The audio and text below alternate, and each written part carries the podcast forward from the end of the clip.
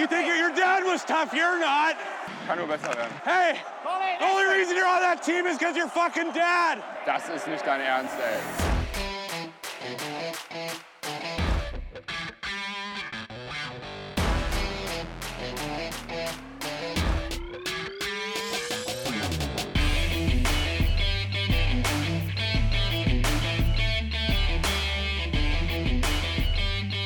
Einen schönen guten Abend. Es ist Sonntag, der 8. März und soeben, beziehungsweise heute Nachmittag, endete die Hauptrunde der Deutschen Eishockeyliga, die DEG, auf Platz 5. Und das nehmen wir natürlich zum Anlass, eine Folge zu machen. Heute Abend ähm, von meiner Seite ein Hallo Daniel. Und mit dabei sind auch. Ja, der Milan. Schönen guten Abend. Und André. Guten Abend von mir. Ja, also wie eben schon angeleitet, äh, Viertelfinale erreicht, Platz 5. Jetzt warten die Eisbären Berlin. Wir hatten zwei, naja, nicht ganz so erfolgreiche Spiele am Wochenende, muss man im Nachhinein sagen, mit Krefeld, äh, dem 3-2-Sieg nach ähm, Verlängerung und dem heutigen Spiel auch 3-2 nach Verlängerung, da die Niederlage. Ähm, kurz eure Einschätzung zu den beiden Spielen des Wochenendes. Ich hasse alles. Ja, danke für die ausführliche Einschätzung, Milan.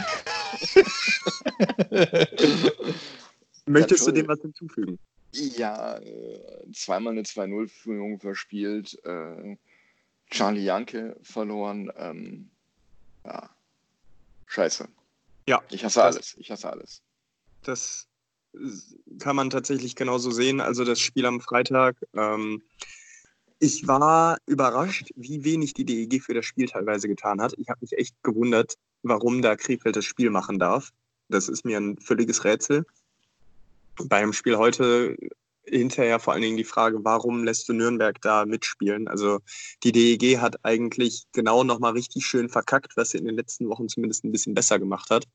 Also dass ich hoffe, dass dieses Wochenende ein Warnschuss ist und Ansonsten wird das gegen Berlin eine relativ kurze Runde, weil die natürlich mit, ähm, ja, mit einem Ryan McKiernan, für mich einen der, der besten äh, Quarterbacks, wenn man es so nennen will, im Powerplay haben, äh, mit einem Maxim Lapierre ultimative Playoff-Erfahrung mitbringen. Äh, also wenn wir, wenn wir da nicht ganz schnell gucken, dass wir wieder auf Linie kommen, ähm, Frage an die Experten dieser Runde. Charlie Janke ist doch U23. Müssen wir jetzt nicht einen anderen U23-Spieler ins Line-Up bringen? Ist der wirklich U23? Ich gucke gerade schon nach. Ich bin mir gerade nicht 100% sicher, aber ich, ich könnte es mir vorstellen, dass er das ist, ja. Ich glaube nämlich, dass wir Moment. ihn damals verpflichtet haben, nachdem uns der Körner, also nach der Formin war ja sowieso recht früh raus. Ja, Körner, Baujahr 98, ja. Aber wir haben doch mit Hane zumindest einen und Eder einen zweiten, oder? Ja, aber wir brauchen halt drei. Ja, ich gucke gerade. Hus. Genau. Auch Baujahr 98. So, aber dann ist die Frage, wer ersetzt Janke im Sturm? Das ist sowieso die Frage. Entweder man lässt dann tatsächlich einen ausländischen Verteidiger draußen sitzen und wenn Svensson wieder fit werden wollte, ich meine, Ebner wird wahrscheinlich auch wiederkommen, kann dann entsprechend Svensson im Sturm mit angreifen und den Sturm auffüllen. Was natürlich auch ein Risiko ist, weil wen willst du draußen sitzen lassen von Jensen, Johannessen, Urbum und Zanetti? Das sind eigentlich vier, die willst du auch hinten spielen sehen. Ja. Von daher ähm, bleibt ja fast nichts anderes über, als entweder El hochzurufen, der jetzt aber seit Ewigkeit mit der Mannschaft nicht mehr dabei war. Ansonsten fehlt mir da jetzt auch die Fantasie. Weiß man eigentlich schon genau, was äh, Janke hat, außer schweren Fußverletzungen? Also ich hörte vorhin, ähm, dass Janke wohl multiple Bänderabrisse und einen Wadenbeinbruch hat, was für mich auch logisch wäre, aufgrund einfach des Bewegungsablaufs. Ich könnte mir noch einen Knöchelbruch vorstellen, äh, wobei der Knöchel ja eigentlich relativ fixiert ist im Schlittschuh. Aber für gewöhnlich, wenn du so eine Verletzung hast und egal was es ist, es wird geblutet haben im Bein wie Sau, das kannst du normalerweise in einem MRT oder gerade im Ultraschall nicht gescheit erkennen. Ich vermute mal, es wird ein, zwei, drei Tage dauern, bis du eine Diagnose bekommst. Und also so, so wie er da aus seinem Fuß gesessen hat, wenn er richtig Glück hat, hat er sich irgendwie das Sprunggelenk verstaucht. Ähm, wenn er Pech hat, ist er, ist er quasi bis zum äh, bis zur Saisonvorbereitung raus. Es sah auf jeden Fall richtig übel aus. Also in der Wiederholung, allein der Check, ich fand ihn an der Stelle, muss ich sagen, echt unnötig. Er war vielleicht nicht hochgradig unfair. Das war jetzt nicht so ein brutaler Check, da ich sage, um Gottes Willen, eine 10-Spiele-Sperre für Festerling. Aber er war an der Stelle einfach unnötig. Es ist der 52. Spieltag und er geht da schon hin und nimmt die Gefahr auf, dass der Spieler sich verletzt und da unglücklich in die Bande kracht in dem Moment, weil er auch eine hohe Geschwindigkeit drauf hatte und er ihn voll aus dem Lauf bringt in dem Moment mit dem Check, einfach nur gegen den Körper. Ähm, boah, also ich habe mich echt aufgeregt vor dem Fernseher, äh, dass es keine Spieldauer gab für Festerling, weil mit der Verletzungsfolge wäre es eine Spieldauer dann gewesen. Ähm, bin mal gespannt, ob die Liga da noch reagiert, weil wenn man solche Aktionen durchlaufen lässt, wo man wirklich, wie ich finde, die Gefahr äh, auf sich nimmt, den, Gegner zu verletzen, ich finde gerade von den Playoffs wäre es sinnvoll, hier nochmal ein Zeichen zu setzen seitens der Liga, dass man solche Aktionen nicht haben möchte. Ja, da gehe ich mit und ähm, jetzt kommt wieder mein Lieblingsthema. Also ich habe mich da ja schon mehrfach drüber aufgeregt. Es kann einfach nicht sein, dass zum wiederholten Mal ein Spieler von uns ins Krankenhaus gefahren wird und keiner ist da und steht dem bei und zieht den, den Gegenspieler da zur Rechenschaft und äh, hügelt den in die Kabine. Das kann einfach nicht sein. Das geht einfach nicht.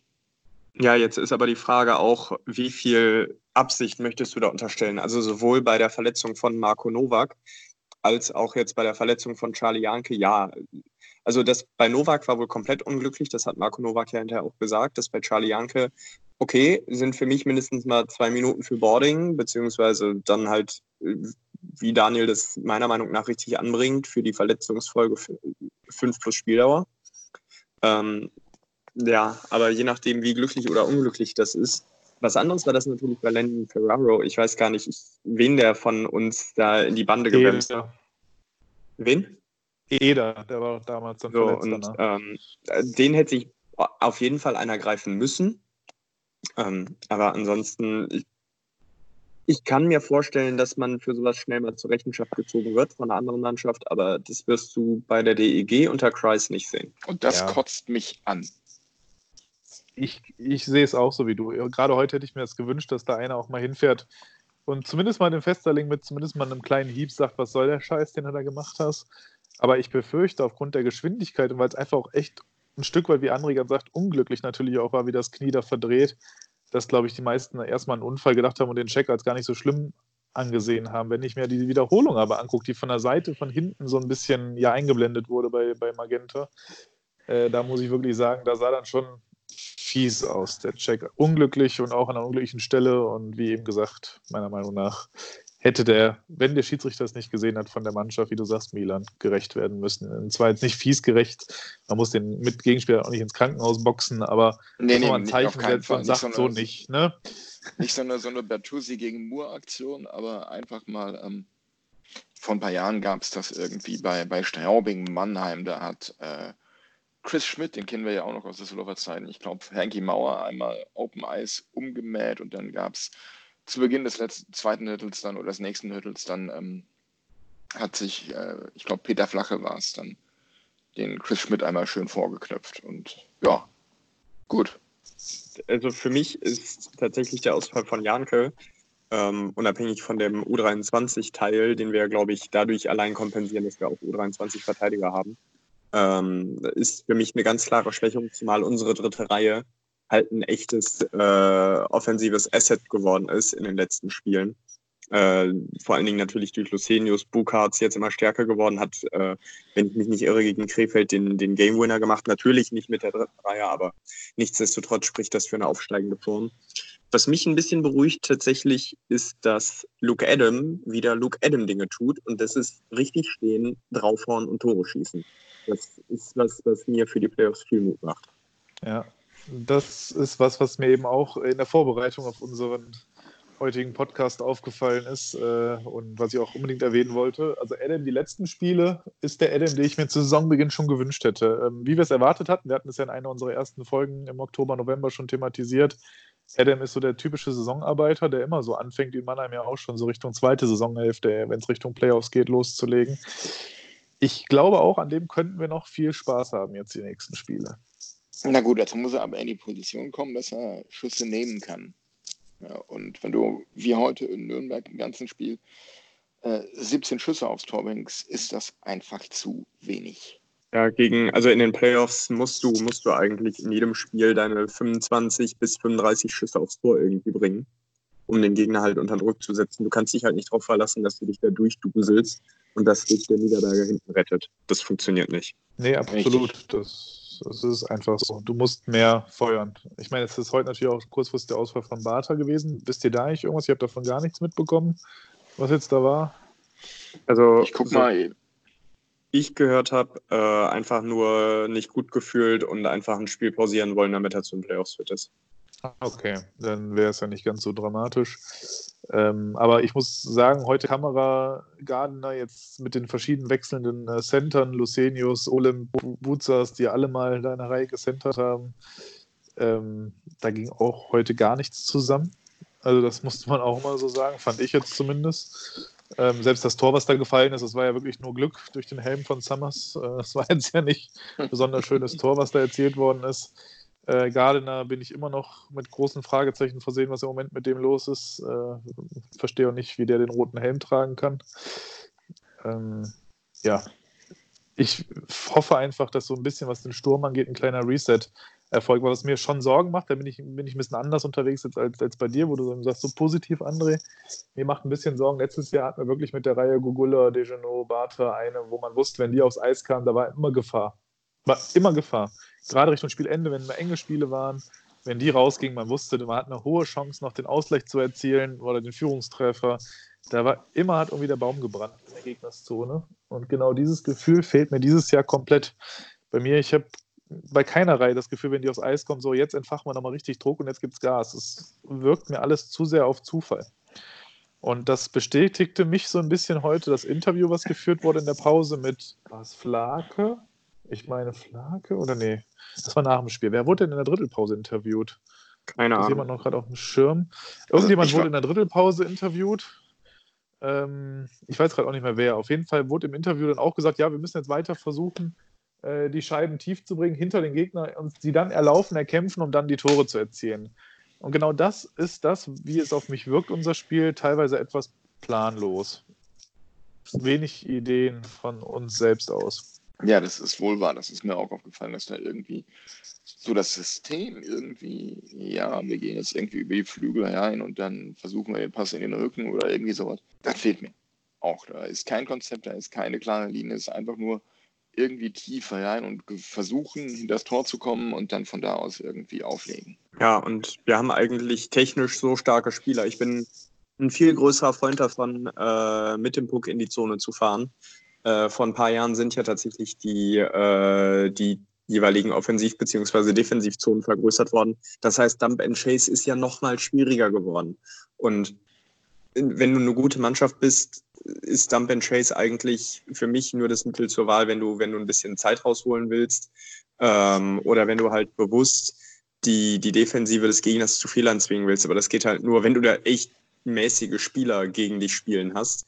Äh, gegen Berlin kannst du dann halt auch mal das Pech haben, dass die, ähm, dass die deinen Vorcheck ausspielen und dann ganz fix eine 3 auf 2 Situation haben. Und ich fürchte, auch davon werden wir einige in der, in der ersten Runde sehen. Ja, wahrscheinlich ist es genau so. Ich meine, heute ist es ja einmal schön geglückt bei Ablage von Kamera in den Rückraum zu Johannessen, der dann freie Bahn hat und den wirklich schön verwandelt hat. Hat mich für ihn gefreut, dass er noch sein erstes Tor gemacht hat. Aber ähm, ja, wie du, wie du sagst, im Endeffekt, äh, wie wir es hier gerade schon gesagt hatten, ist einfach, finde ich, die Struktur im, im Spielaufbau, im, im Sturm, wenn man Angriffe aufbaut, für mich nicht erkennbar nach jetzt 52 Spielen, wo ich sage, boah, da sind mal Spielzüge, Ideen, die sich immer wieder wiederholen. Ähm, da ist vieles in starker Abhängigkeit vom Gegner, finde ich immer. Und ich finde, wir konzentrieren uns da zu wenig einfach mal darauf, selber schicke Dinge zu machen, die wirklich dann, wo man immer wieder einen Wiedererkennungswert hat. Das haben andere Mannschaften auch. Ich brauche mir ein, zwei Mal ein Spiel der Kölner Haie, auch wenn die noch so schlecht waren, angucken. Ich wusste, im nächsten Spiel habe ich die gleichen Aktionen wieder gesehen. Ich sage nur das Ding von Vohl, falls ihr euch erinnert, gegen Wolfsburg, wie er den reingemacht hat nach dem geilen Pass. Und bei uns haben sie die gleiche Aktion versucht und die wäre um ein Haar genauso wieder reingegangen. Und äh, daran merkt man, das sind so eingespielte Moves und das erkenne ich bei uns nicht. Ich, ich habe jetzt wirklich, glaube ich, fast alle Spiele die Saison gesehen. Ich glaube, ein, zwei habe ich jetzt verpasst. Ähm, ich kann mich nicht erinnern, einen Spielzug regelmäßig immer, immer, immer wieder gesehen zu haben, außer den dämlichen Schuss von Bartha auf die lange Ecke, der dann durch die Bande hinweg rausgeht aus der Zone. Den habe ich mindestens 80 Mal die Saison gesehen. Pro Spiel. Vielleicht zumindest so in der ersten Saisonhälfte das Freispielen von Reed Gardner am linken Bulligkreis. In Überzahl, aber sonst auch eher nicht. Nee, das, aber ich meine. Das hat, also das hat vielleicht noch funktioniert bis zum ersten Spiel in Iserlohn, wo er dann in der Overtime mit Anlauf aus dem Mittelhütte da reingelaufen ist und das Ding da reingenagelt hat. Und spätestens ab da wurde er konsequent immer zugestellt und äh, dann war das auch vorbei. Ja, wobei wir tatsächlich ja letztens auch mal eine, eine Powerplay-Aufstellung hatten. Ähm, ich weiß gar nicht, wer da, wer da noch stand. Luke Adam steht ja jetzt am linken Bullykreis meistens. Ähm, Finde ich auch eigentlich ganz ansprechend da als Option, ihn so, ihn für den One-Timer zu suchen. Er kann das halt auch. Ja, das hat er zuletzt auch sehr erfolgreich gemacht. Und äh, ich finde ihn auch da besser. Am Anfang war er immer auf der linken Seite unterwegs und da wirkt er so ein bisschen verloren. Hat auch viele Scheiben verloren. Und ich finde jetzt auch auf der Seite, ähm, auf der rechten jetzt, wenn man so aufs Tor guckt, macht er sich doch deutlich besser. Ja fucking absolut. Ja, gehe ich mit. Wo jetzt die letzten beiden Spiele rum sind, mal ganz kurz eine Frage noch an der Stelle. Kann es sein, dass wir die Abwehr haben mit den absolut wenigsten Scorerpunkten in der ganzen Liga? Wenn ich mal so drüber schaue, der brauche ich drüber reden, 20 Spiele kein Punkt, Ebner 43 Spiele 16 Punkte, Geithner 35 Spiele 1 Punkt, Huss 29 Spiele 1 Punkt, Jensen 52 Spiele 22 Punkte, Johannesen 47 Spiele 9 Punkte, Novak 26 10, Urbogen 36,6 und Zanetti 52,13. Ja, ähm, also tue ich mich jetzt müßig mit einer Aussage, kann gut sein, ähm, wobei bei uns ja nach wie vor dieser Defense-First-Gedanke regiert und das bedeutet halt auch, dass äh, du auch eigentlich selten mal den, äh, den vierten Mann mitnimmst, dass also ein Verteidiger bei, einem, bei einer Umschaltaktion mit dabei ist. Das passiert halt bei uns sehr selten und ich glaube, genau dadurch hast du eben den Effekt, dass die Verteidiger nicht so stark scoren, wie das bei anderen Clubs der Fall ist. Also zumindest was die, was die Vereine betrifft, die in den Playoffs am Start sind, ähm, bin ich mir ziemlich sicher. Da habe ich irgendwie bei den, bei den, äh, also sehe ich zumindest bei allen anderen mindestens einen Verteidiger, der so viele Punkte hat wie bei uns zwei zusammen. Wenn ich da an Marcel Brandt denke, äh, an Ryan McKiernan denke, an einen Mark Kettich denke. Darf ich mal kurz äh, unterbrechen? Da, da gibt es genug Beispiele. Unsere Verteidiger zusammen haben 78 Punkte. Alle. 21 zusammen. Tore. Hm, ich gehe jetzt nochmal über die, auf die Punkte. 78 Punkte. Von den Eisbären, Ryan McKiernan, Frank Hördler und Jonas Müller haben zusammen 77 Punkte. Ja, das war das. Ne? Das ist halt, das, was halt mir so aufgefallen ist. So 67, 67, Entschuldigung. Ja. 67. Ne, packst du noch Florian Kettemer dazu, bist du schon bei äh, 81. Das ist das, was ich vom Gefühl her meinte. Als ich so die Zahlen gesehen habe, fand ich es extrem auffällig, wie wenig Scorerpunkte wir dieses Jahr bei unsere Verteidiger erzielt haben und auch wie wenig Tore. Ich finde 21 Verteidiger-Tore echt dünn. Ja, das hängt aber natürlich, also ich sag's nochmal, das hängt natürlich auch damit zusammen, dass du überhaupt offensiv jetzt nicht so der Juggernaut bist, ne, der da alles abreißt. Ja, Moment, Moment, Moment, Moment. Das muss, ich finde das schon relativ viel, zumindest wenn man mal wieder nach Berlin guckt, die haben nur 15 Verteidiger-Tore. Ah, guck an. Dann, ich sage, er ist ein Gefühl gewesen. Ne? Ja. ja. aber ja, mir fehlt halt einfach in der, in der Mannschaft so der, der klassische Offensivverteidiger. Aber das habe ich ja auch schon mehrfach gesagt. So, ich meine jetzt nicht so Typ McKiernan, Quarterback, auch wenn der mit seinen äh, 95 Scorerpunkten ordentlich was gerockt hat. Aber das sind halt auch 29 Assists. Und mir fehlt dann halt da der Verteidiger, der da äh, wirklich den Scharfschützen macht von der blauen Linie. Und ähm, ja, wie früher halt Jeff Torrey oder ähm, Hedlund. Hedlund, äh, wenn er denn mal geschossen hat, äh, Jean-Luc Pompier. Peter Redchuck. Ja, wir haben den ja eigentlich, ne? Also mit, mit, Jensen haben wir den. Er macht es nur zu selten irgendwie. Ich weiß auch nicht warum. ja, also mir fehlt halt einer. Ich bin halt großer Fan, muss ich sagen. Gewesen von, von Jeff Torrey und auch von Andy Hedlund. Ja, Hedlund äh, ist auch, glaube ich, an Verteidigern mit das Beste, was wir in den letzten 20 Jahren so hatten. Wollen wir mal den Blick auf den Rest der Liga wenden? Ich meine, äh, beziehungsweise mal so ein bisschen in Richtung Playoff Prediction gehen. Ja, fang an. Äh, gerne. Also ich, ich würde jetzt erstmal die erste Playoff-Runde machen. Ingolstadt gegen Augsburg, äh, Derby, da wird es richtig zur Sache gehen. Ich kann mir auch vorstellen, dass es, wenn es da, wenn's da in die Crunch-Time geht, in Spiel 2, äh, wo ja eine Entscheidung schon möglich ist, dass es da nochmal richtig zur Sache geht. Ich sehe da aber Ingolstadt individuell deutlich stärker besetzt. Augsburg hat den besseren Torwart mit äh, Olivier Roy, der aber leider meiner Meinung nach äh, mit dem Rest seiner Mannschaft nach der ersten Runde ausscheiden wird. Ich sehe tatsächlich Ingolstadt in zwei Spielen weiter. Äh, vor allen Dingen, weil ein, äh, weil der Wayne Simpson jetzt nochmal richtig aufgedreht hat und sich, glaube ich, auch heute noch die Scorer-Krone aufgesetzt hat. Ich sehe in der ersten Playoff-Runde eine wirklich ausgeglichene Serie, die bestimmt über drei Spiele geht zwischen Nürnberg und Wolfsburg. Ich kann mir tatsächlich vorstellen, dass aufgrund der Typen Wolfsburg weiterkommt. So, und dann haben wir im Viertelfinale schon mal eine Serie Fix Straubing gegen Bremerhaven. Ich kann mir nicht vorstellen, dass Bremerhaven mehr als zwei Spiele in der Serie gewinnt. Ich denke, Straubing ist ziemlich sicher im Halbfinale und dann kommen wir, glaube ich, zu dem Klassiker, zum Thriller. Berlin gegen Düsseldorfer EG. Äh, ungefähr so oft erlebt wie Weihnachten in den letzten Jahren, nämlich gefühlt einmal pro Jahr. Ähm, viel zu oft damals, trifft nicht auf Weihnachten zu, aber auf die Serie. Ja, wenn, wenn wir müssen das eine Spiel in Berlin gewinnen, idealerweise direkt das erste, dann geht was.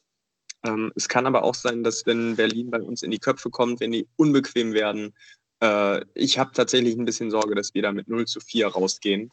Ähm, je nachdem, wie, wie gesagt, wie die Berliner bei uns äh, Stunk und Feuer machen. Ähm, dass, dass wir damit gar nicht zurechtkommen und dann einfach glatt rausgehen. Die Sorge habe ich ein bisschen.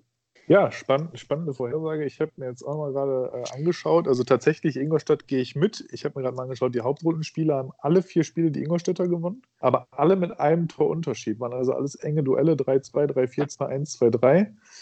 Ähm, Glaube ich auch, dass Ingolstadt das machen wird bei Nürnberg-Wolfsburg wird meiner Meinung nach Nürnberg das deutlich machen, weil Wolfsburg gerade wieder die Formkurve nach unten zeigt und Nürnberg im Moment, finde ich, sehr stark spielt. Ähm, die haben das schon gut gemacht, die letzten Spiele. Wo ich komplett es anders sehe, bin ich ehrlich, äh, Straubing, Bremerhaven. Ich habe das Gefühl, Straubing hat schon ein Stück weit über den Verhältnissen gespielt in der Vorrunde. Und ich glaube, jetzt in den Playoffs holt sie das vielleicht ein Stück weit ein. Auch zuletzt war die Formkurve, klar, München noch besiegt, alles gut. Aber trotz allem äh, waren viele Spiele nicht mehr so überzeugend. Äh, da war so ein bisschen die Konstanz auch raus. Und gerade Bremerhaven hat jetzt zuletzt nochmal richtig äh, zugelegt, hat nochmal Gas gegeben, äh, gute Spiele absolviert. Von denen traue ich einiges zu, weil die auch so einfach spielen. Äh, und ich glaube, die sahen auch in der Saison gar nicht so schlecht aus gegen Straubing. Da traue ich durchaus über sechs, sieben Spiele eine Überraschung für Bremerhaven zu. Und ich muss ehrlich gestehen, ich habe irgendwie gar keine Sorgen bei der Serie gegen, gegen die Berliner. Ich fand, wir haben die Spiele alle vier eigentlich in der Hauptrunde ziemlich dominiert gegen die Eisbären. Ich hatte nicht einmal das Gefühl bei einem der vier Spiele, wenn ich mich so zurückerinnere, dass wir da irgendwie unterlegen waren oder die uns an die Wand gespielt haben, trotzdem sie sehr körperlich agiert haben. Ganz im Gegenteil. Ich erinnere mich an das 4 zu 0 zu Hause, äh, wo sie einfach genau das getan haben und sehr stark auf den Körper gespielt haben und sich damit eigentlich mehr selbst geschadet haben als uns.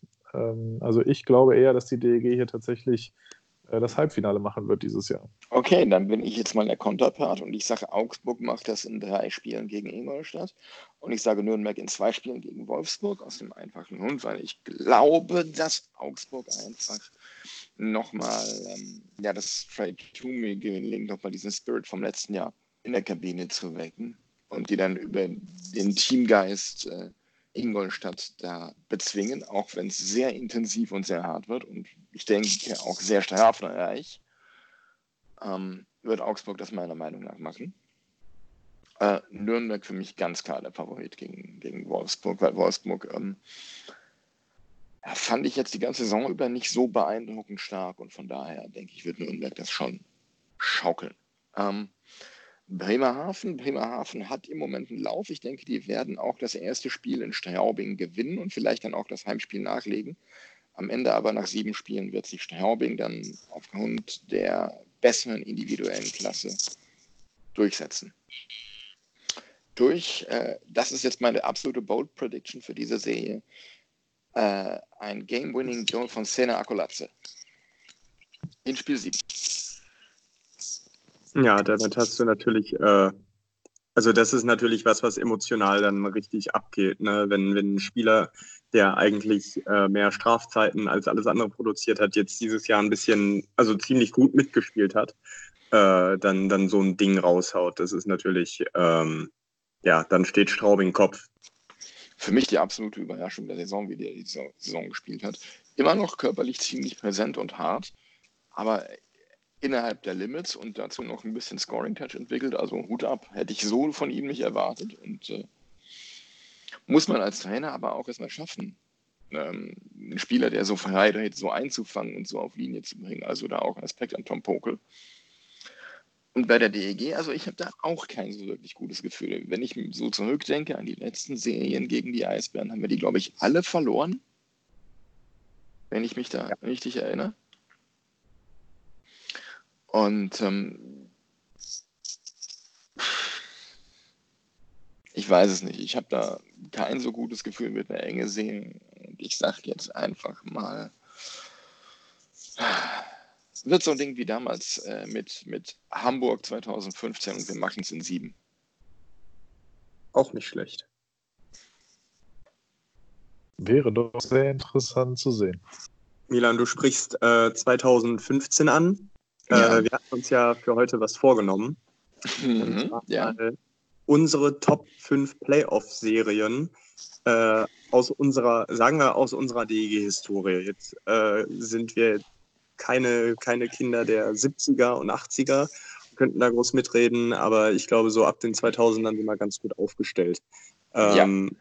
was, was sind denn, ähm, mach vielleicht direkt mal weiter, was sind denn deine Top 5 Serien, die du mit der DEG erlebt hast? Also ich fange mal mit der 5 an und bei mir ist Platz 5 in der Tat das äh, Viertelfinale 2006 gegen Hamburg. Und zwar aus dem einfachen Grund, weil für mich diese Serie damals den Grundstein gelegt hat für diese Rivalität, die sich mit den Freezers im Laufe der folgenden Jahre entwickelt hat und die sich dann immer weiter gesteigert hat. Ähm, gab da dann auch, glaube ich, diese, diese Bälle gegen Mike Pellegrims nach Bandencheck und da ging das schon so ein bisschen los, dass wir uns nicht so mochten. Und ähm, ist mir irgendwie im Gedächtnis geblieben, die Serie. Ja, ähm, tatsächlich auch, vor allen Dingen, weil äh, die Freezers ja, glaube ich, damals diesen gefühlt, war das, war das damals Boris Rousson oder war der früher? Ich glaube, der war das da noch. Ja, und äh, ja, der war, der war ja in der Hauptrunde ziemlich stark. Und dann haben wir den aber trotzdem geknackt und äh, war das also im Nachgang betrachtet, war das ja für mich auch so der Auftakt für das Hamburger Trauma. Ähm, ich glaube, ab, ab, dem zweiten oder dritten oder vierten Mal, wo wir dann Hamburg gekriegt haben, ja, du hast einfach gemerkt, wenn, wenn die Hamburger gesehen haben, die DEG kommt, ja, fuck it, äh, wieder Playoffs rum, äh, nichts mit Meisterschaft. Deswegen äh, auf jeden Fall ein, ein schöner Auftakt in einige Playoff-Serien. Und ich, ich sag's gerne wieder, ich vermisse die Freezers, weil das waren immer ganz schöne Auswärtsfahrten. Hamburg eine geile Stadt und diese Duelle, die hatten immer irgendwie was. Ich vermisse die. Ja, vielleicht kommen sie ja irgendwann wieder, wenn sich, wenn sich mal wieder jemand er, äh, erbarmt, da Geld reinzustecken. Ja, und eine neue Bande kauft. Was ist dein Platz 5, Daniel? Mein Platz 5 ist die Finalserie 2000 der zweiten Bundesliga, wo wir aufgestiegen sind danach. Das, das 3 zu 2 gegen Ingolstadt, die Serie, weil das war so meine erste Saison, wo ich, also ich war als, als Junge an der Bremenstraße früher das erste Mal durch meinen Vater, da war ich so 7, 8, jetzt muss man bedenken, ich bin Baujahr 87, das heißt so 94, 95 waren so meine ersten Spiele, die ich gesehen habe, aber es waren so vereinzelt mal. Und die Saison 99, 2000 war das erste Mal, wo ich als 13-Jähriger immer regelmäßig, oder dann noch 12, 13-Jähriger, immer regelmäßig alleine zur Bremenstraße gefahren bin, mir die Spiele angeschaut habe und halt auch die komplette Finalserie unter anderem. Und da bin ich so richtig zum tief eingefleischten DEG-Fan geworden. Und da das so meine DEG-Karriere-Startzeit war, ist das für mich schon mal auf jeden Fall Platz 5.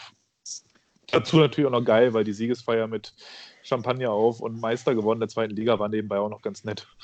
Ja. Ich habe ja, die, Serie, die Serie auch noch, kommt bei mir aber später. Ja, ich habe tatsächlich ähm, auf meinem persönlichen Platz 5 auch eine Serie gegen, äh, gegen die Hamburg Freezers. Äh, allerdings die letzte in der Saison 14-15, wo wir ähm, mit ohne, ohne Heinrich tatsächlich auch von Platz 5 gestartet sind. Ähm, und dann das siebte Spiel, wenn ich mich nicht irre, in Hamburg gewonnen haben. Äh, damals noch vor den Playoffs der große Jubel, dass äh, Michael Davis wieder bei uns mitspielen darf nach langer Sperre. Ähm, ja, und du bist da einfach viermal nach Hamburg gefahren und du hast dir gedacht, wann ist es soweit, wann, wann holen wir das Ding? Und dann setzt du dich gegen die Freezers doch noch durch, verpasst dir nochmal einen schönen Genickbruch, ähm, der ja dann auch finaler Natur sein sollte. Das war schon, war eine nette Serie, weil jetzt, also deswegen ist es halt nur Platz 5. Es war geil, es war Hamburg, es war die alte Leier, aber auch auf eine Art und Weise die alte geile Leier. Dann greife ich Dann. da einfach mal kurz vorweg, weil das schließt sich an, weil die Serie habe ich bei mir auch mit drin, äh, damit das schon mal da passend weg ist. Ist bei mir auf Platz 2, weil es für mich einfach damals so die Wiederauferstehung der DEG war, nach den Jahren als Tabellenletzter. Und das hat bei mir so emotional nochmal richtig was ausgelöst. Man gemerkt, man ist wieder da, man hat das tief großteils überwunden. Und das war damals einfach mit dem Kader auch eine sensationelle Leistung. Ja, aus dem Grund steht bei mir die Serie auf Platz 3. Ähm, Platz 4 ist bei mir übrigens das äh, Viertelfinale 2009 gegen Krefeld. Nee, doch, 2009 war es. Sieben Spiele, äh, ja, genau. Derby, ich glaube, es war die letzte Playoff-Serie, die ein Derby war, wenn ich Ja. mich recht erinnere. Wenn ich jetzt das, das, die Pre-Playoffs gegen Iserlohn mal rauslasse. Ja, auch kein, das ist ja auch kein richtiges Derby, das ist ja einfach nur Genau, das ist einfach Stadt gegen Land. Genau. Ähm, diese Serie gegen Krefeld ähm, habe ich bei mir persönlich auf Platz zwei, allein wegen des letzten Spiels in Düsseldorf. Du hast halt richtig Bammel, was passiert, und dann führst du, glaube ich, zur ersten Sirene mit 4 oder 5 zu 0. Thema ist komplett durch. Riesenparty. Ähm, das, das war schon ziemlich geil. Also, das hat einfach nur richtig Spaß gemacht. Ja, Da bin ich bei euch. Dann mein vierter Platz äh, ist tatsächlich, und das obwohl sie verloren gegangen ist, die letztjährige Serie gegen Augsburg. Weil es für mich irgendwie ganz speziell war, vor allem im Nachhinein ist ja eigentlich zu dem erst geworden, als ich gehört habe, wie wirklich der Stand der Spieler war, was den Verletztenstatus angeht und so weiter. Und wenn ich so an das Spiel 6 vor allem denke, was mich am meisten fasziniert hat, wo du eigentlich schon mit dem Rücken zur Wand stehst, du liegst zurück zu Hause in Spiel 6, eigentlich bist du gleich raus, die Saison ist gelaufen, dann machst du den späten Ausgleich, kommst aus der Kabine wieder raus, machst nach einer Minute den, den Siegtreffer und gehst in Spiel 7. Und wie gesagt, dann mit dem Wissen hinterher, was eigentlich los war bei der Mannschaft, verletzungstechnisch, das war für mich im Nachhinein eigentlich sensationell, wie die Jungs gefeitet haben, wie sie alles aus sich rausgeholt haben, wirklich mit, mit schlimmen Verletzungen noch zu Ende gespielt haben. Ähm, deswegen, allein aus der Sicht und weil die Mannschaft das sie einfach verdient hat, dass sie irgendwie in so einem Ranking auftaucht vom letzten Jahr, mit dem Kampf, den sie trotzdem noch abgeliefert haben, äh, für mich die Serie auf Platz 4. Mhm. An meinem Platz 4 schließt sich äh, dem äh, tatsächlich dem meinem Platz 2 an, rein chronologisch. Das war eine schöne 3 zu 2 Serie gegen die Hannover Scorpions im Halbfinale 2009. Äh, Hannover in dem Jahr, äh, ich glaube auch noch mit, ich, ich bin mir nicht sicher, ich glaube noch mit Wikingstad unterwegs. Ähm, was, was ich damals sehr, sehr traurig fand. Ähm, ja, und wir schaffen es einfach mal am Zweitplatzierten an den Scorpions vorbei ins Finale einzuziehen, ähm, wo wir dann mal wieder den kürzeren gegen Berlin gezogen haben. Aber das war, war einfach eine, eine schöne, interessante Serie. Hannover, ein total undankbarer Gegner mit, mit vielen giftigen Spielern, ähm, mit auch noch so DEL, ja, ich will nicht sagen Legenden, aber ähm, Matt Giduschinski, äh, Klaus Katan, Rainer Kötztorfer, Patrick Köppchen. Ähm, Oh ja. einfach, einfach ein paar geile Namen am Start auf beiden Seiten. Äh, Da Ja. kann man sich gern dran zurückerinnern. War, war ohnehin eine geile Saison irgendwie. Irgendwie ja, das stimmt. Da muss ich dann direkt nochmal anschließen, weil bei mir ist tatsächlich die Serie Pre-Playoffs 2008 war es, ne? In Mhm. Hannover. Wo wir da in den Preplays dieses äh, Spiel 3 in der 92. Minute von Brandon Reed an den Schoner von Alex Jung und drin war das Ding. Äh, da war ich damals auch live vor Ort. Und äh, die hat mich irgendwie im Nachhinein immer noch geflasht. Wenn ich daran denke, erzähle ich gerne davon, weil es einfach die Emotionen, die geplatzt sind, als man in der 92. Minute dann weiterkam ins Viertelfinale, wo man eigentlich schon dachte, die Saison ist völlig vergeigt, äh, war für mich was ganz Besonderes. Deswegen für mich auf Platz 3. Ja, dann, also Milan, entschuldige, wenn ich dich da Alles kurz gut, alles gut. abwürge. Äh, das ist tatsächlich same, same, same bei mir. Ist auch auf Platz 3. Ich war auch damals bei dem Spiel dabei und diese, diese bangen Minuten einfach, also der nächste Schuss kann die Serie entscheiden und dann macht ausgerechnet Alex Jung, der vorher noch, ähm, äh, oder ich glaube ein paar, zwei, zwei Jahre vorher noch von Hans Zach als besserer Torwart als Andrei Trefilov beschrieben worden ist, einen unfassbaren Jugendtorwartfehler, nämlich dreht sich zum Puck hinterm Tor, kommt deswegen nicht mehr in die Position. Ähm, also da, da hat auch wirklich alles gestimmt und äh, da hast du dich irgendwie auf, zu Beginn des Spiels in die Mitte, in die Mitte des Blocks gestellt und nach dem Tor ist der Block komplett leer bis auf die Vorderseite rein, wo sich alles knubbelt und sich alle in den Armen liegen.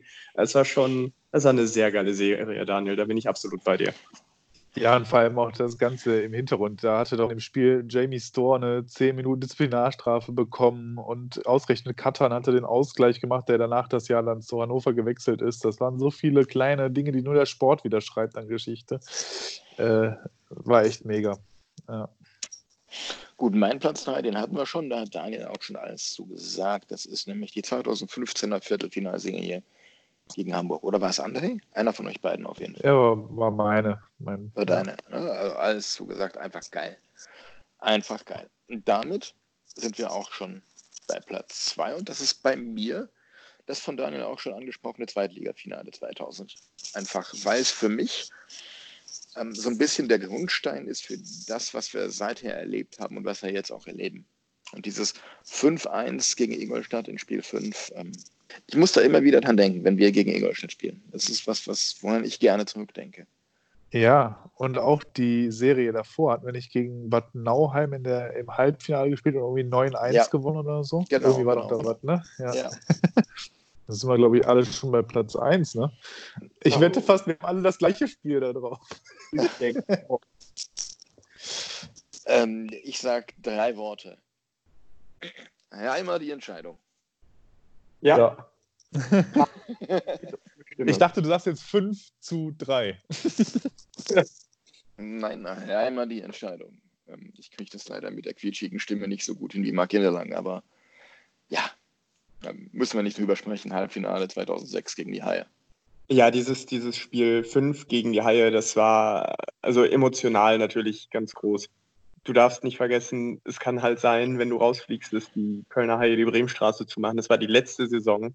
Du bist da zu den Spielen wirklich gepilgert, ähm, voller Vorfreude auf das, was kommt, hast ähm, den besten Stürmer der DEL in diesem Jahr tatsächlich auch äh, mein Allzeit-Lieblingsspieler bei der DEG, Tore Wikingstad in bestechender Form, der dann noch zwei Dinger macht, darunter das entscheidende Tor.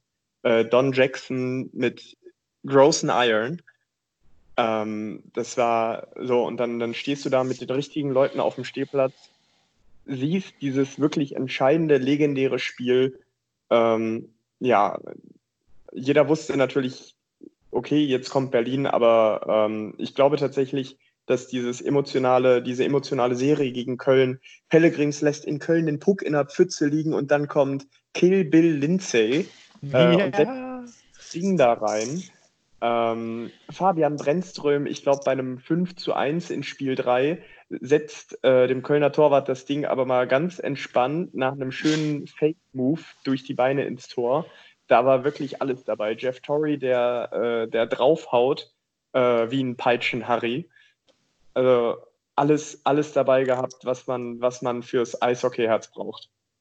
Ja, einfach fantastische Serie mit einem äh, legendären Ende. Und ähm, mh, so langsam muss ich sagen, ich glaube, so ein bisschen verblasst das in den Erinnerungen vieler. Und es wird mal wieder Zeit für eine, für eine Playoff-Serie gegen die Haie auf Augenhöhe. Ja, das, also an uns liegt es ja dieses Jahr nicht. Nein. Genau, für die Quote noch zu erwähnen. Schade, aber schönen Urlaub an Krefeld, Köln und Iserlohn. Ja, äh, ein Hahn, ein Hai und ein Pinguin gehen in eine Bar. So fangen Ja. schlechte Witze an oder Playoffs in der DEL. Ja, Ja, ich habe. Äh, Nicht eine- Playoffs in der DL. Bitte? Ja, doch, ja, die gehen ja in die Bar, um zu gucken. Ich habe interessanterweise vorhin eine Kachel gesehen bei Magenta, äh, irgendeine Kühlbox-Folge zum Thema Urlaub. Also da stand Kühlbox, Bindestrich Urlaub. So, und der Spieler, der da halt zu sehen war, war Moritz Müller. Ähm, fand ich witzig. Ja, äh, noch witziger ist eigentlich, dass die Haie selber einen Sponsor haben, der unter den Ergebnismeldungen immer, ich glaube, Urlaubsguru, Urlaubs irgendwas, ich weiß es nicht. Ich will jetzt auch keine Werbung machen, aber irgendein so ein Urlaubsanbieter, der macht immer Werbung auf den Ergebnissen, die die Haie selber posten. Das war natürlich jetzt äh, die letzten Wochen äh, extreme Selbstironie. Ja, das stimmt allerdings. Ja. Ich würde mich übrigens als Kölner richtig verarscht vorkommen von der Mannschaft. Muss ich nur noch mal so ins Protokoll geben. Ja, ist komisch, ne? Dass die auf einmal nach, nach dem Trainerwechsel doch gewinnen konnten. Man weiß halt nicht, ob die wirklich gegen den Trainer ein Stück weit gespielt haben, ob es wirklich dieser psychologische Effekt ist, neuer Trainer und auf einmal sind, ist manch Blockade weggefallen, weil die haben ja auch tatsächlich nicht schlecht gespielt in vielen Spielen, die sie verloren haben. Ja, Also sind wir froh, dass es uns nicht so ereilt hat. Ja, genau. stimmt. Aber apropos ereilt haben. Ereilt hat Christoph Kreuzer und sein EC Bad Neuem heute das vorzeitige Saisonende. Die haben nämlich in den Pre-Playoffs der DL2 ähm, heute das zweite Spiel gegen Dresden verloren, in Dresden mit 8 zu 2 und dürfen damit nach Hause fahren. Also äh, in Urlaub.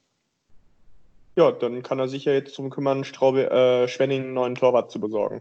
Tyler Beskovani Zum Beispiel. zum Beispiel. Äh, die andere Serie war, glaube ich, äh, B -B -B Kaufbeuern gegen Bietigheim und da ist auch schon Ende. Kaufbeuern in zwei Spielen weiter und äh, Bietigheim in der Sommerpause. 8-3 übrigens, nicht 2, sehe ich gerade. Ach, ja, skandalös, ja. Nur, Auf der Strafbank. nur, nur der Korrektheit halber. Na, ich Ja. finde find die, ja- Schussstatis Schusssta die Schussstatistiken in der, im zweiten Drittel übel. Die habe ich jetzt nicht vor mir. Ich habe ehrlich gesagt die zweite Liga auch nicht so intensiv verfolgt, aber ich Äh, äh, gerade zweites interessant Drittel, finde. 21 zu 9 Torschüsse für Dresden. Ja, aber das geht ja noch. Geht ja noch, ja. Mich erschreckt vielmehr, dass ein Alexander Dotzler zu einem der Helden wird mit zwei Toren und drei Assists. Der hat vor Jahren schon bei den Freezers in Anführungsstrichen gerockt und jetzt äh, macht er da solche Dinge. Dass es den überhaupt noch gibt auf der Eisfläche. Wahnsinn. Wahnsinn, Ja, ja. Da siehst du, du siehst in der DL 2 einige, einige Namen, ähm, die, äh, ja, die du eigentlich mit sehr mittelmäßigem Eishockey in Verbindung bringst. Und ja, Sehr lustig ist ja in der DL2, da konnten ja die Fans über den, den Fanliebling des Jahres abstimmen. Und gewonnen hat Michi Knaub von den Heilbronner Falken. Ähm, das ist insofern bemerkenswert. Ich muss mal kurz in die Statistiken gucken. Auf jeden Fall ist er der absolute Strafbankkönig. Das ist unter anderem der, der, ich glaube, für vier Spiele gesperrt wurde, weil er in der Spielunterbrechung, glaube ich, aufs Eis gefahren, gekommen ist von der Spielerbank. Ach doch, das war, ja, ich erinnere mich. Jetzt, wo du es sagst. Ja, ja, ja, ja, genau. Doch, das war ein Riesenartikel, den habe ich auch gelesen. Genau, Knaub, ja, so hieß der Bursche. irgendwie Ja, ja, ja. 22 Jahre jung oder sowas. Und, äh, ga, ganz, ganz wahnsinnige Statistiken.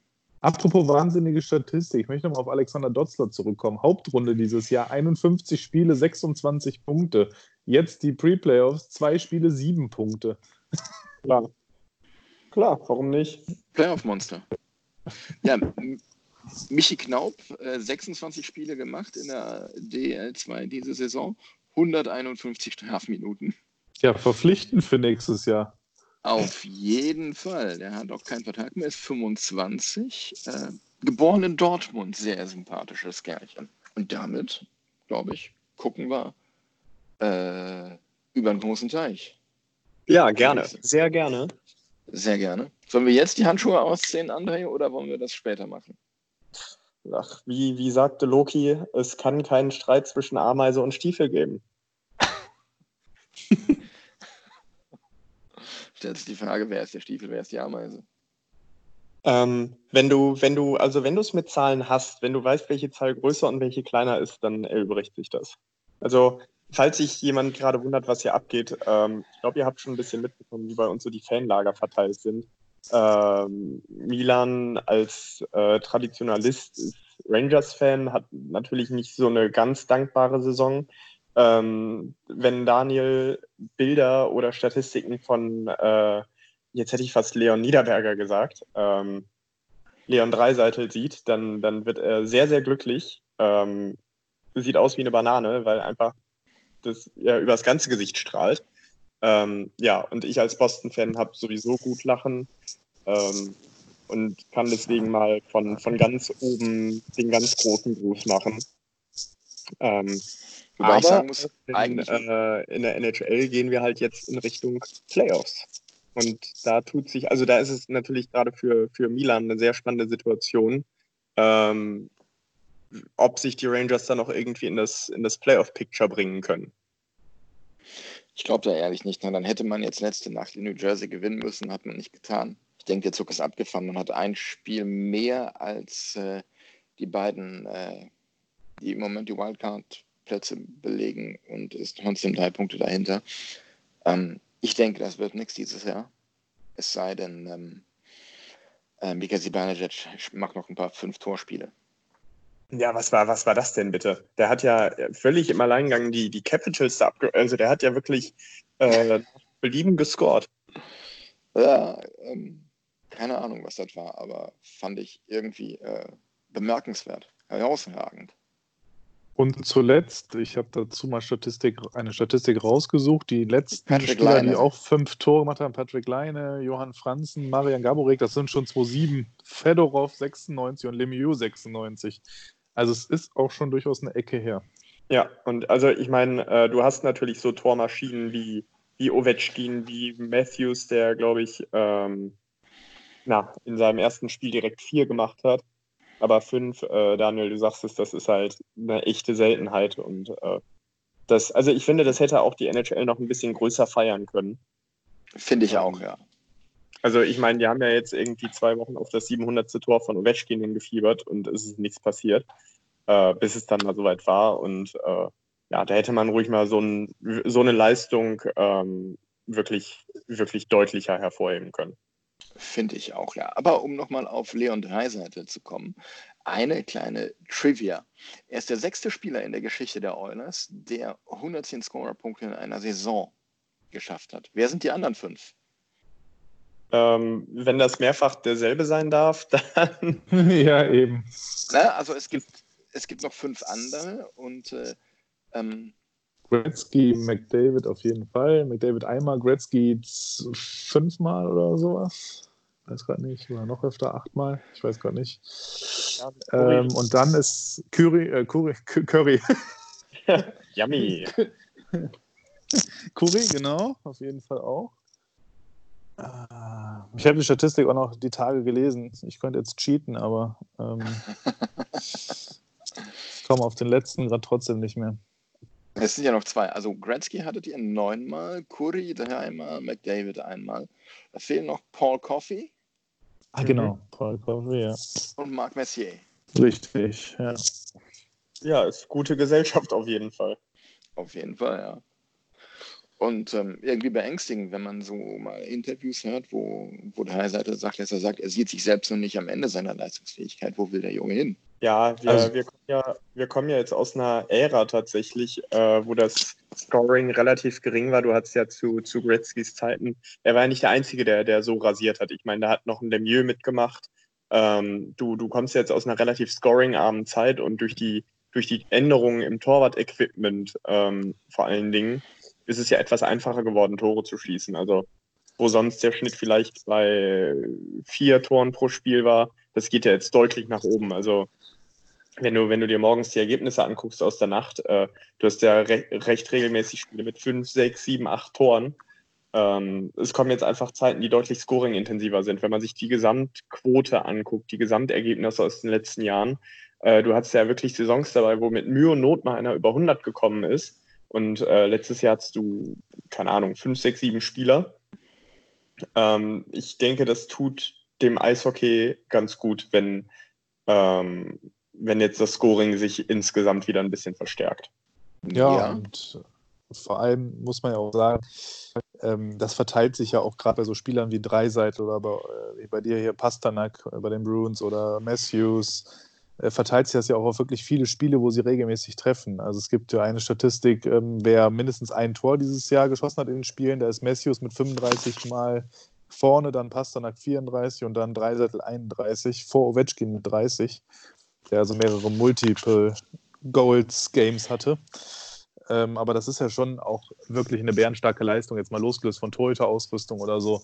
Aber dass ein Spieler natürlich in 31 Spielen von aktuell 69 mindestens mal ein Tor geschossen hat ähm, oder halt Messio sogar 35, das ist ja einfach sensationell. Also da sieht man die individuelle Klasse, die da ist. Und vor allem freut es mich vor allem für drei Seiten, dass es endlich geschafft hat, sich aus dem Schatten von McDavid rauszuspielen, dass es nicht mehr heißt, er ist in Abhängigkeit von McDavid und nur deswegen so gut, weil er jetzt dieses Jahr über einen Großteil der Saison eine eigene Reihe sehr erfolgreich geführt hat mit Nugent Hopkins und Yamamoto.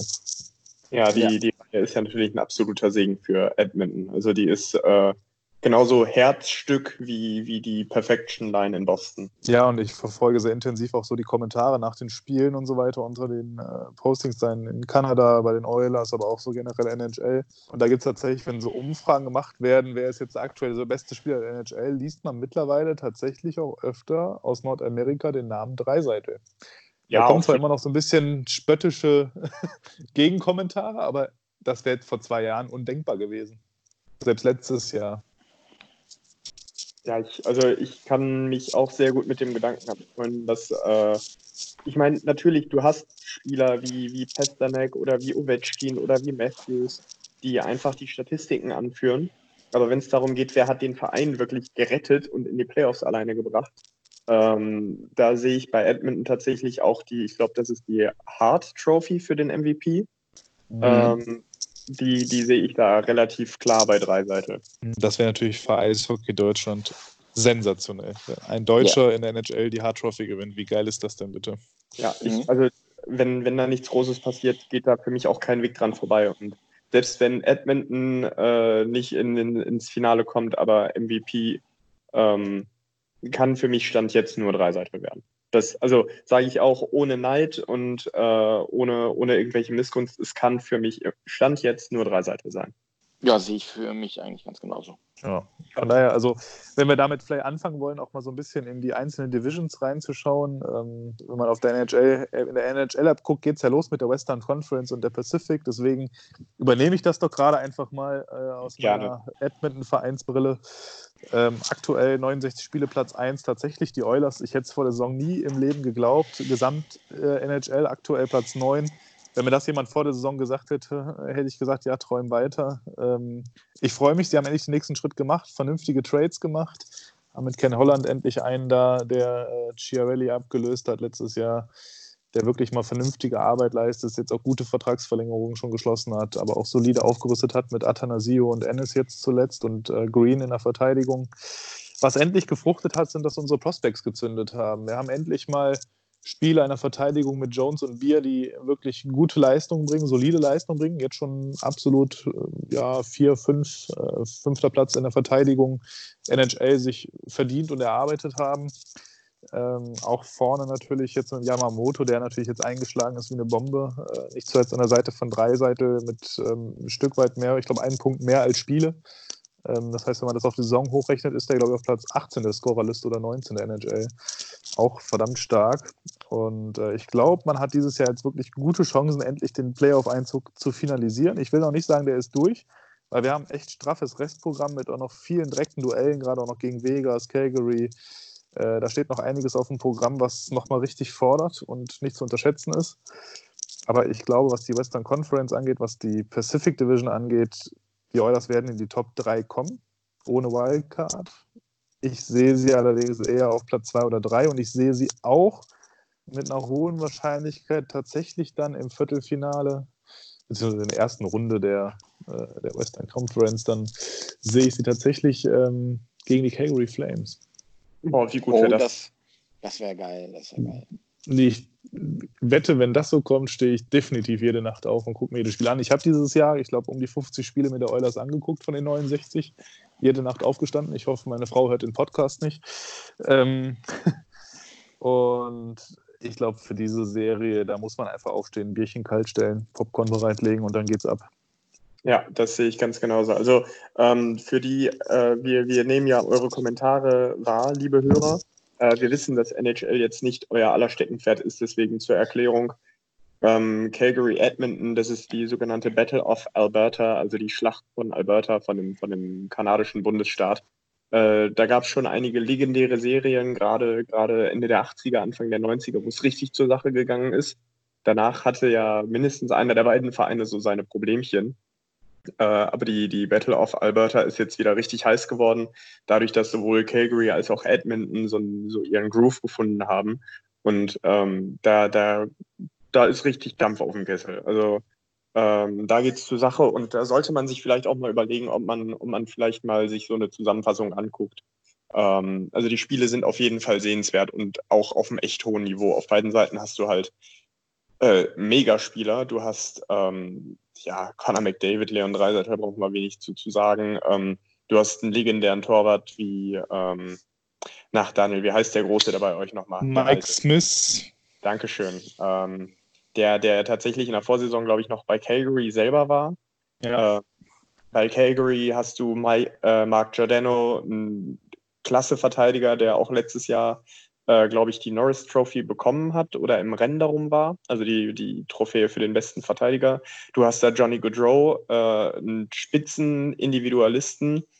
Ähm, du hast da auch, glaube ich, einen der Bennett-Brüder. Ja, äh, nee, der, nee, Quatsch, der, der äh, Chuck-Brüder. Ja, der auch. Die Schildkröte Matthew Christian. Genau. Äh, also das, das verspricht auf jeden Fall richtig Spaß, die Serie, wenn sie denn kommt. Und nicht zuletzt vor der Saison natürlich noch der Trade Lucic gegen Neil, der natürlich mit, mit viel äh, im Nachhinein ist nach 69 Spielen, würde ich ganz klar sagen, klarer Sieg für die Oilers bei dem Trade, die endlich ja. den Lucic-Vertrag losgeworden sind. Jetzt haben sie zwar noch die 5,75 Millionen von Neil an der Backe, aber der hat natürlich dementsprechend auch ein paar Türchen gemacht, gerade zu Anfang der Saison, danach leider auch sehr abgeflacht, aber ich glaube, der könnte in den Playoffs nochmal wichtig werden, weil dann bringt er doch viel Erfahrung mit, hat den Scoring-Touch und ähm, das wäre so meine Lieblingsgeschichte eigentlich. Schöne Spiel 7 meinetwegen, wobei mir wäre eigentlich lieber, wir machen das schon in 6, meinetwegen Spiel 6 auch. Führen 3-2 die Serie. Dann haben wir schön das Auswärtsspiel in Calgary mit Heimrecht in die Serie gehen und dann erstmal ein netter Fight von Kaczak gegen Kässchen, die das aus der Vorrunde, was da angefallen ist, nochmal richtig schön austragen, sodass äh, Kaczak schon mit einer entsprechenden klaffenden Wunde in die Kabine muss, aber nichts Schlimmes, er kann wiederkommen. Ähm, und am Ende macht dann genau James Neal den Game Winner bei 59, 59 auf der Uhr zum 3 zu 2. Vorlage Dreiseitel und die Serie ist durch. Das ist mein Traum. nicht meine Bold Prediction, nicht der Szene Akulatze der DEL, aber ja. Ja, aber das zur Pacific und zu meinen Edmund Oilers, die ich dieses Jahr gewaltig abfeier. Ja. Dazu so, dann, haben, dann, ja, dann, dann haben wir die Central ähm, mit äh, dem Club, der mir so die letzten Playoffs versaut hat, nämlich den St. Louis Blues, die im Moment auch ähm, einer von zwei Clubs sind, die Boston so ein bisschen äh, noch den Rang streitig machen könnten, wenn es darum geht, die President's Trophy, also den Pokal für das Team mit den meisten Punkten der gesamten Liga irgendwie zu ergattern. Ähm, ja, obenrum relativ satt äh, mit St. Louis und Colorado 90 bzw. 88 Punkte. Äh, danach Entschuldigung, aber ja. oben relativ satt. Das löst gerade Kopfkino aus. ich glaube, wir haben, damit den Titel, wir haben damit den Sendungstitel gefunden. Oben rum. ja, lass mal so stehen. Ja, geil. Oben rum relativ äh, satt. Ja, ja äh, und dann, und dann äh, machen wir direkt weiter auf dem Niveau untenrum etwas ausgeglichener. Ach, und das ähm, ist am Weltfrauentag, nur so am Rande. ist, ja, aber nur noch, noch 50 Minuten. Also da kann man jetzt. Oben herum relativ satt, unten herum etwas ausgeglichen.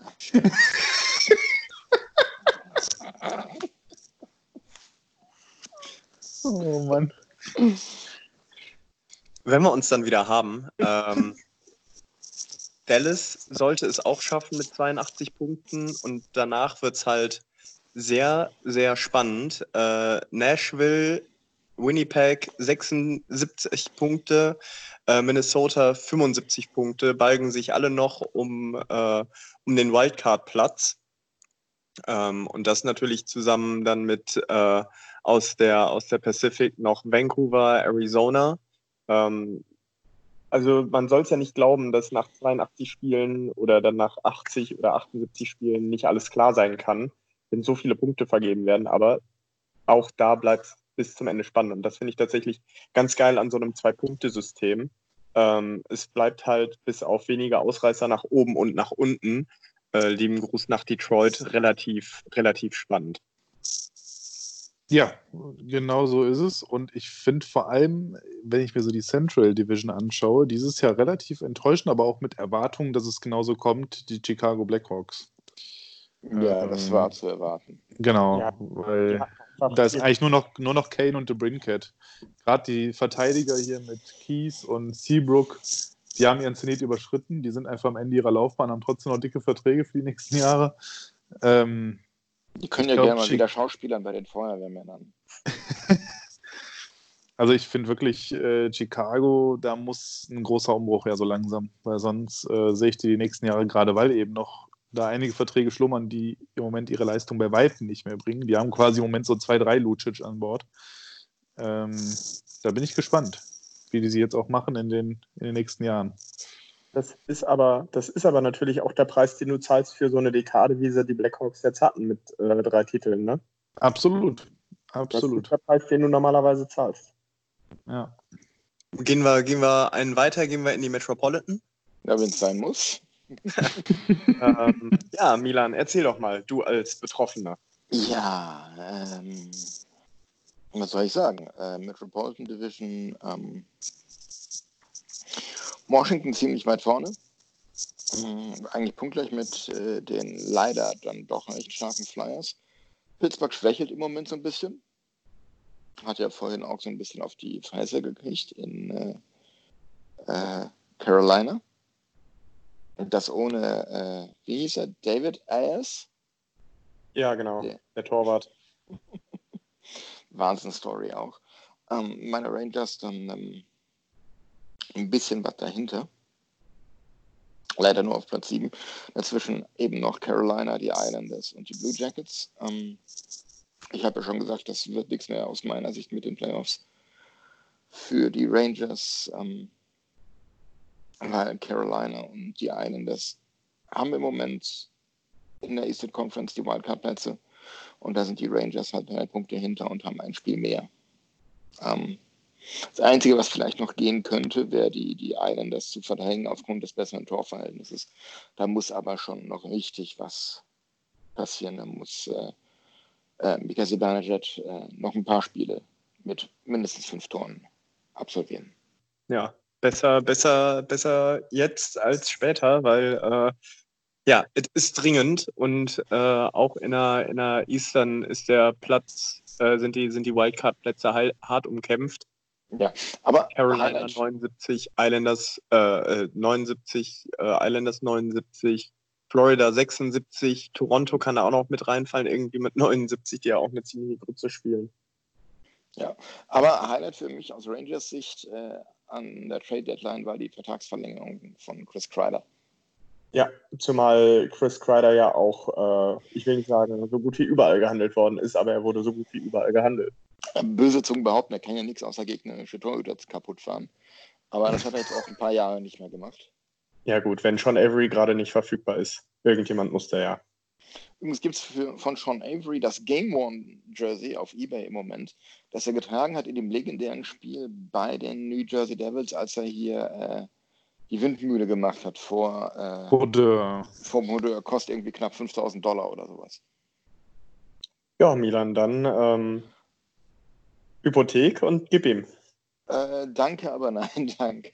Ich begnüge mich mit meinem Gamer, den ich heute von der DEG ersteigert habe. Oh, welcher ist es? Es ist tatsächlich äh, der Herr Svensson geworden. Ah, Glückwunsch dazu. ja, Danke. Glückwunsch. Ja, ich habe ich hab tatsächlich gesehen, der, der, äh, Game, der Gamer von äh, Jensen ist für die gerade mal 201 Euro weggegangen. Äh, ganz ehrlich, hätte ich mir eigentlich mal holen können. Also für den Spieler ist ein geiler Typ.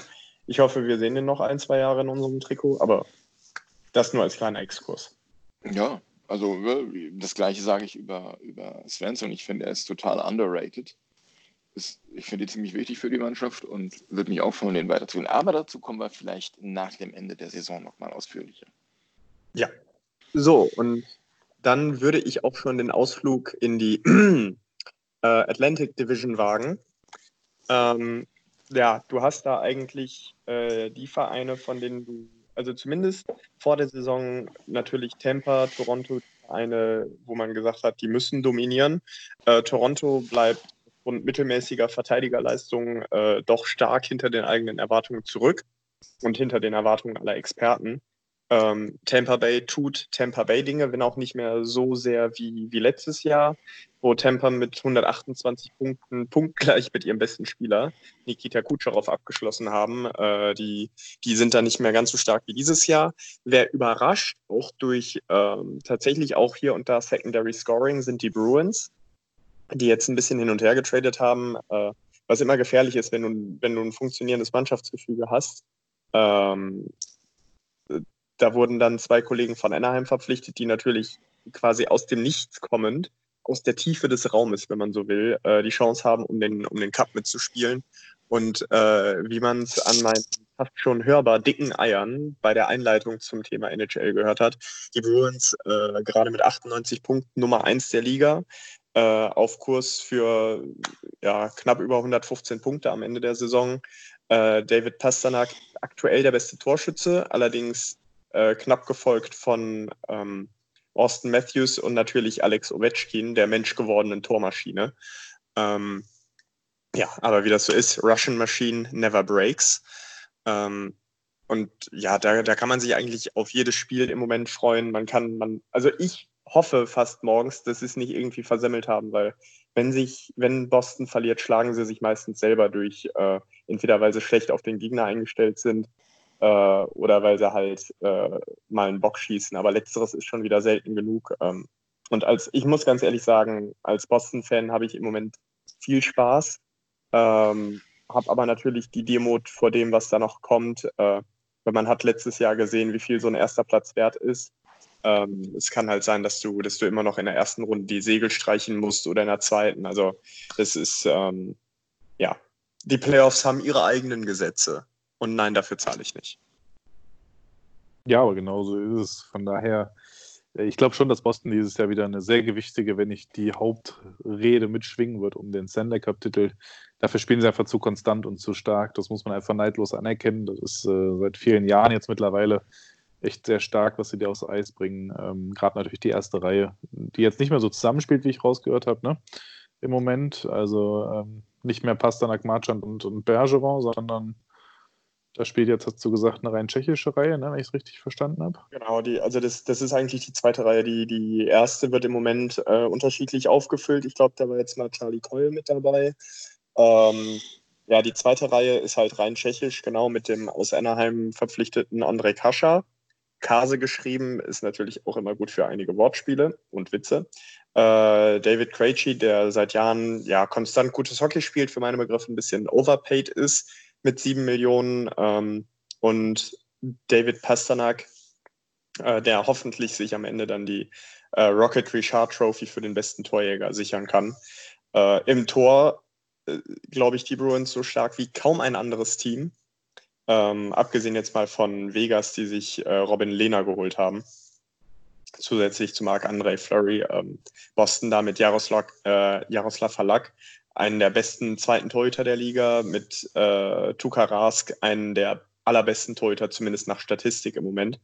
Ähm, ja, da hoffe ich tatsächlich auch noch eventuell auf eine Trophy, aber das, äh, dafür muss Bruins halt einen wirklich guten Playoff-Run haben, weil sonst geht die, geht diese Trophy eventuell nach äh, Tampa Bay an Andrei Wasilewski oder nach äh, Winnipeg an Connor Helbiuk. Ja. Was ich besonders faszinierend finde, ist, ihr habt eigentlich, finde ich, so einen ganz guten gutes Gehaltsgefüge in Boston, trotz der Stärke der Mannschaft. Ne? Wenn man sieht, dass so ein Pasternak noch bis 23 für 6,6 Millionen gebunden ist, ein Margin für 6,1 Millionen bis 25, das ist ja für die Güter an Spieler echt ein Witz. Auch ein Bergeron noch mit 6,8 bis 22. Das sind ja echt Top-Verträge, die ihr da habt. Ja, das ist, also da können wir tatsächlich froh sein, dass äh, Peter Chiarelli bei uns noch ein bisschen länger weg ist. Ähm, der hat es ja damals geschafft, äh, Joe Thornton äh, am Ende des Tages für Nüsse abzugeben, zum Beispiel. Äh, ist, ja, ist ja absolut skandalös im Nachgang. Ähm, ja, da, da, also was, was, was, die, was das Management betrifft, ist Boston tatsächlich für meine Begriffe ein top geführter Verein, zumal du ja, zumal man ja erwartet hatte, dass nach dem äh, Stanley Cup-Sieg 2011 äh, und dann einigen weiteren guten Runs ähm, irgendwann ein Rebuild stattfinden müsste, aber den haben die Bruins irgendwie ähm, on the fly geschafft. Also, also wirklich im Laufe der Zeit Spieler nachzuholen, äh, teurer werdende Spieler abzugeben zum richtigen Zeitpunkt, siehe Louis Erickson. Ähm, natürlich hast du auch mal ein Risiko mit einem Vertrag wie dem von David Beckes, der uns jetzt um die Ohren geflogen ist, ähm, wo wir jetzt noch zweieinhalb Millionen äh, von seinem Gehalt bei uns behalten haben, damit er weggeht. Ähm, ja, aber das Management in Boston ist, ist schon ziemlich stark und es werden, es werden viele gute Entscheidungen getroffen. Auch äh, Claude Julien, der lange Zeit wirklich gute Arbeit in Boston geleistet hat, ist tatsächlich zum richtigen Zeitpunkt für meine Begriffe äh, rausgeschmissen worden. Ähm, und im Moment, also ich sage es gerne nochmal, äh, macht es einfach nur Freude, auch natürlich äh, vor dem Hintergrund, dass da immer noch demütigere Zeiten kommen werden. Äh, spätestens in den Playoffs darfst du dann halt, also ist zumindest meine Herangehensweise, solltest du gar nichts erwarten, denn äh, das Enttäuschungspotenzial in Playoff-Serien ist immer sehr hoch. Nämlich 50 Prozent im Zweifelsfall. Ja. Spielt Chara noch ein weiteres Jahr? Ich hoffe es doch. Also ähm, der Mann ist topfit, wie man hört. Also ist wohl für die, für die jüngeren Spieler, äh, und ich meine, für Chara ist jeder Spieler ein jüngerer Spieler. Ähm, ein, ein, echtes Vorbild, was, was, er, was er an Arbeit leistet, an Krafttraining, Kraftausdauertraining macht. Ähm, natürlich, ihm fehlt seit Jahren die Geschwindigkeit. Äh, Im Powerplay äh, ist er nicht mehr so eine Waffe wie früher. Das machen jetzt andere Leute, wie zum Beispiel Tory Krug. Ähm, aber alleine, um junge Spieler zu führen ähm, und aufgrund seiner enormen Reichweite, ähm, würde ich mir wünschen, dass er noch, noch mal für, für ein Jahr bleibt oder sogar für zwei. Also das kann ich mir absolut gut vorstellen. Ich, ich sehe da bei ihm nicht den, den äh, Verlust an Klasse, wie bei anderen und ich kann ihn mir noch ein, zwei Jahre gut vorstellen. Aber ich habe da auch ein bisschen die, die Fanboy-Brille auf. Ich weiß nicht, wie ihr das seht. Vorstellen kann ich mir das. Er selber noch will auch und seine Knochen weiterhin halten will mit dann 43. Das ist halt die Frage, ne? Ja, ja die, die gleiche Frage stelle ich mir allerdings bei Henrik Lundqvist auch, weil er ähm, spielt immer weniger und wenn er spielt, ist das auch nicht mehr so, wie es noch vor ein paar Jahren war. Und die Saison hat jetzt gezeigt, dass man mit, ähm, ähm, mit Georgiev und Shestyakin ähm, zwei wirklich hervorragende junge Leute am Start hat. Ich persönlich bin mir sicher, wenn sich äh, nicht bei dem Autounfall, wir hatten das ja vor zwei Wochen, André, äh, kurz thematisiert, wenn er sich da nicht verletzt hätte, dann wäre Lundqvist bei der Trade Deadline getradet worden. Ja, das hätte gut passieren können. Also ich, ich sage es nochmal gerne, ich wünsche Lundqvist einfach weil er ein absolut sympathischer Spieler ist, ein absolutes Gesicht des Franchise ist, ähm, wünsche ich einen würdigen Ausklang als, ähm, ja, vielleicht als 1B-Torwart noch mal über ein, zwei Jahre. Ähm, und was ich, was ich ihm tatsächlich auch irgendwie wünschen würde, wäre dann vielleicht noch mal der Weg, äh, den jetzt leider Joe Thornton nicht, äh, den Joe Thornton nicht hat gehen können, noch mal zu einem anderen Verein vielleicht, vielleicht sogar zu Boston als, äh, als 1B-Torwart, um da noch mal die Chance zu haben, mitzuspielen um den Cup und dann am Ende nochmal den klassischen Eintagesvertrag, damit du halt auch als Ranger ähm, deine Karriere beendest. Sowas, sowas würde ich mir für ihn wünschen. In dem Fall würde ich sogar darüber nachdenken, mir ein Trikot von den Bruins zu kaufen. Zu Recht. Zu Recht, weil ähm, ich finde, es ist ein großartiger Torwart, ein super sympathischer Kerl.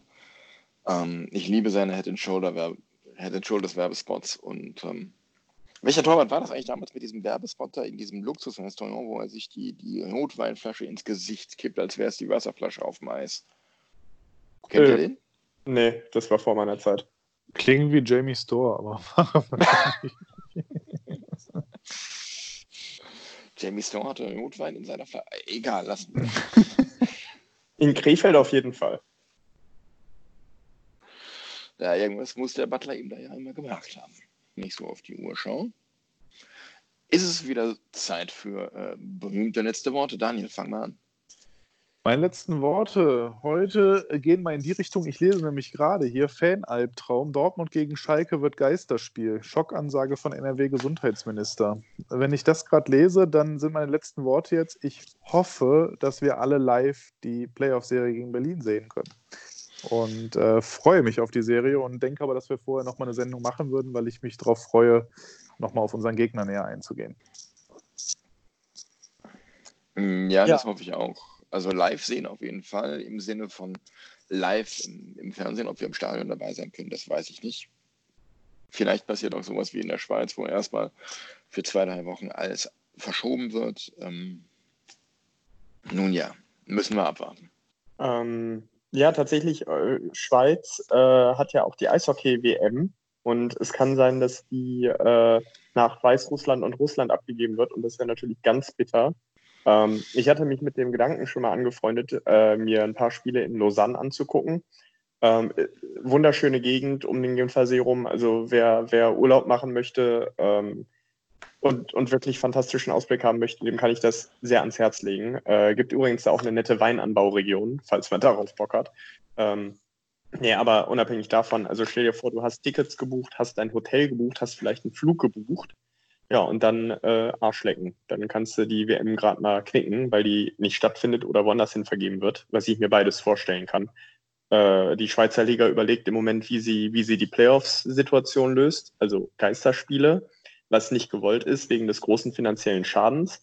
Oder verkürzte Playoff-Serien oder Meister wird ermittelt über die Hauptrundentabelle oder Playoffs werden im August ausgespielt. Also ähm, meine letzten Worte deswegen, people don't panic. Et hätt noch immer Jortje, Junge. Ähm, aber wascht euch bitte die Hände. Ja, genau. Passt auf euch auf. Ähm, haltet die Ohren steif und wie immer, äh, jetzt kommt unser Werbeblock. Ähm, folgt uns auf Twitter, auf Facebook, auf Instagram, bei Soundcloud und bei Spotify. Gebt uns fünf Sterne bei iTunes. Ähm, ja, schickt uns Mails, schickt uns Nachrichten. Und äh, ja, wenn es euch gefallen hat, empfehlt uns weiter. Wenn es äh, euch nicht gefallen hat, schreibt uns und sagt uns, was wir besser machen können. Also, bis zum nächsten Mal und wie immer, hey ADG.